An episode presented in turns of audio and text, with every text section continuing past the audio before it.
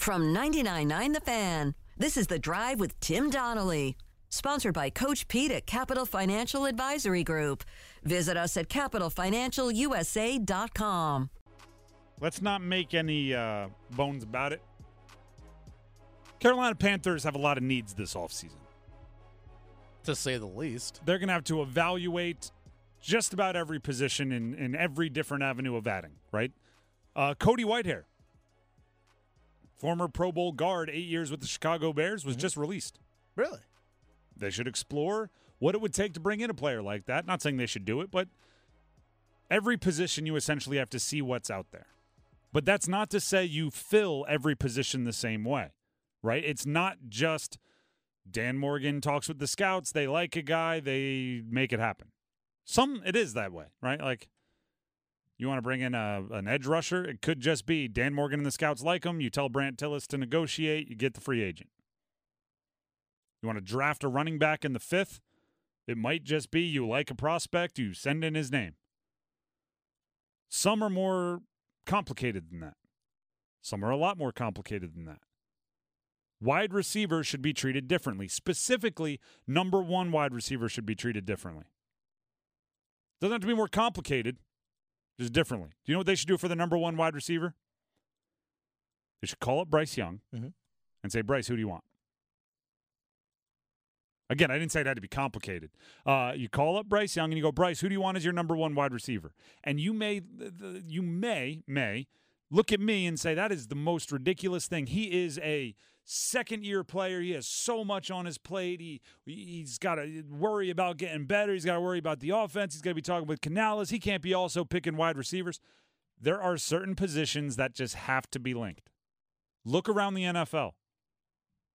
Look around the NFL. Who are the best Combos. Joe Burrow and Ja'Marr Chase played together in college, really good friends. Jalen Hurts and A.J. Brown, they're like the godfather of each other's children. They are best friends.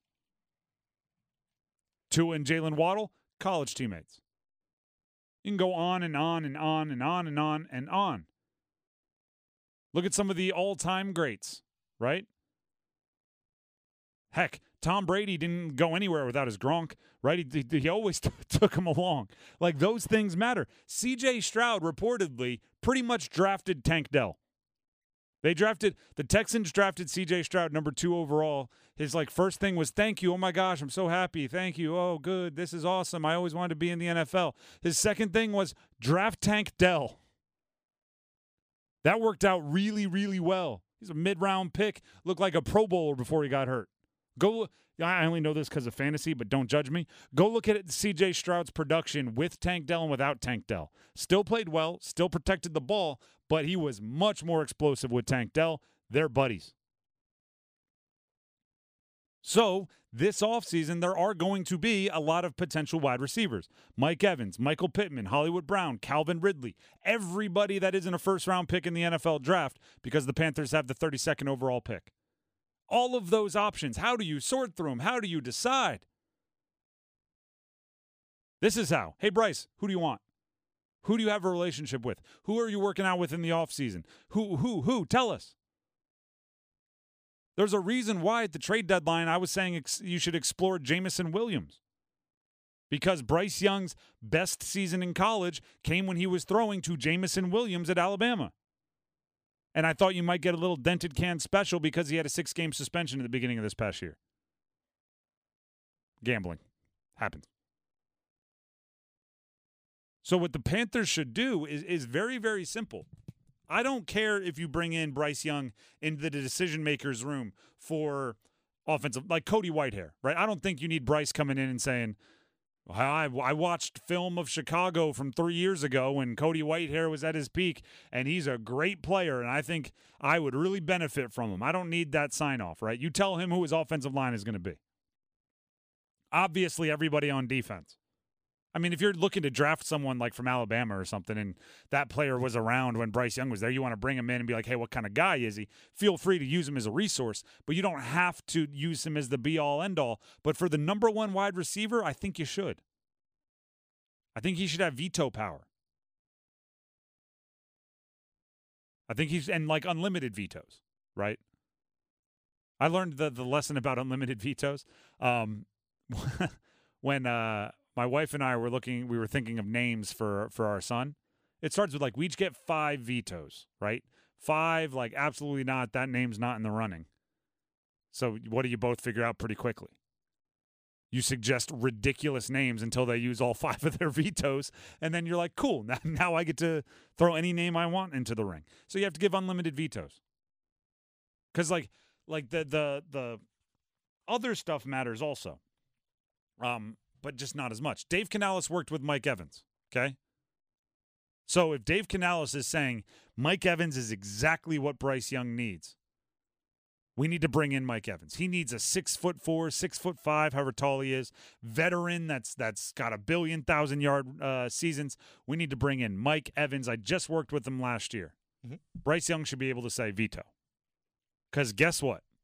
On third and nine, with a minute and 20 left in a game, Dave Canales isn't the one that's going to have to trust Mike Evans to make a play. That's going to have to be Bryce Young. And guess what else is going to have to have, have happen? When you may say, like, well, D- Dave Canales can just tell him to make the throw. You're right. He could. And Bryce could throw it up and maybe it would work. But when Mike Evans drops the ball, Bryce Young's going to have to be the one to go back to him on the next play. And when Bryce Young misses Mike Evans on a third down and he's open and he checks it down to the running back, Mike Evans is going to have to trust Bryce Young that it wasn't personal. Like that those types of things matter. And Ja'Marr Chase and Joe Burrow, they miss a ton. Go, you can go find them on YouTube. There's like entire collections of Ja'Marr Chase running open downfield, right? Made by somebody who Ja'Marr Chase was on their fantasy team, and they just hate Joe Burrow for missing him, right? This is every clip of Joe Burrow missing Ja'Marr Chase for easy touchdowns. And and and guess what? Ja'Marr Chase doesn't hold it against Joe Burrow. There's actually a great mic'd up clip. If you listen to this show, you know I am a sucker for a good mic'd up, and I'm looking forward to the one, the full one dropping from the Super Bowl. Um, but there's a great mic'd up clip where Ja'Marr Chase catches the ball and for some reason just isn't like top gear. Like he's not sprinting towards the end zone and he gets caught from behind. Now, I'm not going to call it a loaf, but it was. If he would have just caught and took off, he would have scored. And the the mic'd up is is Ja'Marr Chase coming back to Joe Burrow. And instead of Joe Burrow being like, come on, dude, like, oh, we got to be locked in, we got to focus, he looks at him and he goes, hey, you see that big. Uh, they must have been playing against, I don't know, the Colts. We'll just say it, the Colts. Mhm. See that big painted blue section of the field? That's the end zone. You want to try to get in there.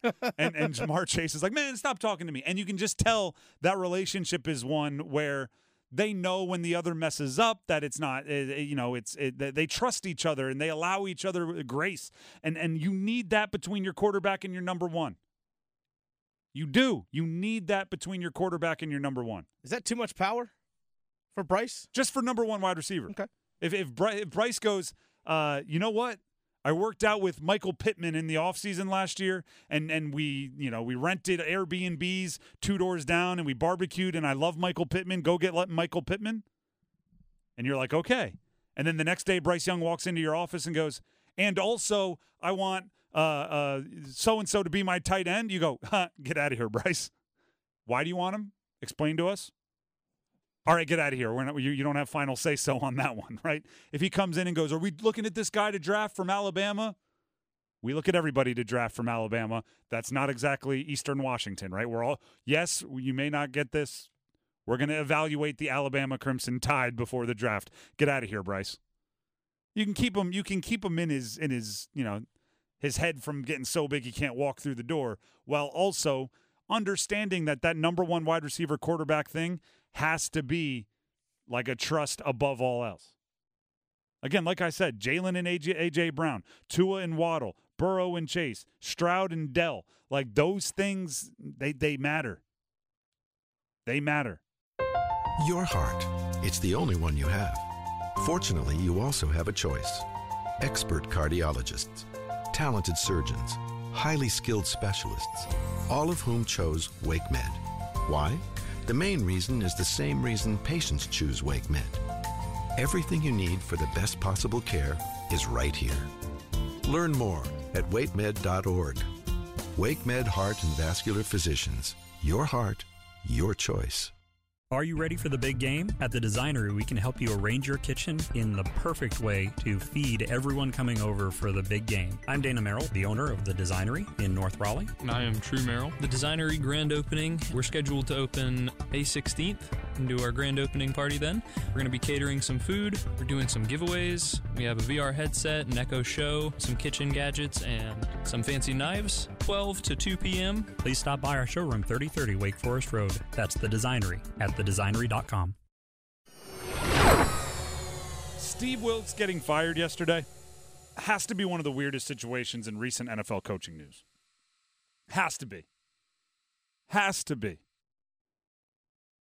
And and you know what? Let's let's just let's hear from Chris Canty. How about that? Chris Canty hosts Unsportsmanlike. It's our morning show here on 99.9 The Fan, uh, co-hosted along with Evan Cohen and Michelle Smallwood. Here's Chris Canty on uh, Shanahan. That's Kyle Shanahan firing his defensive coordinator, former Panthers interim head coach Steve Wilks.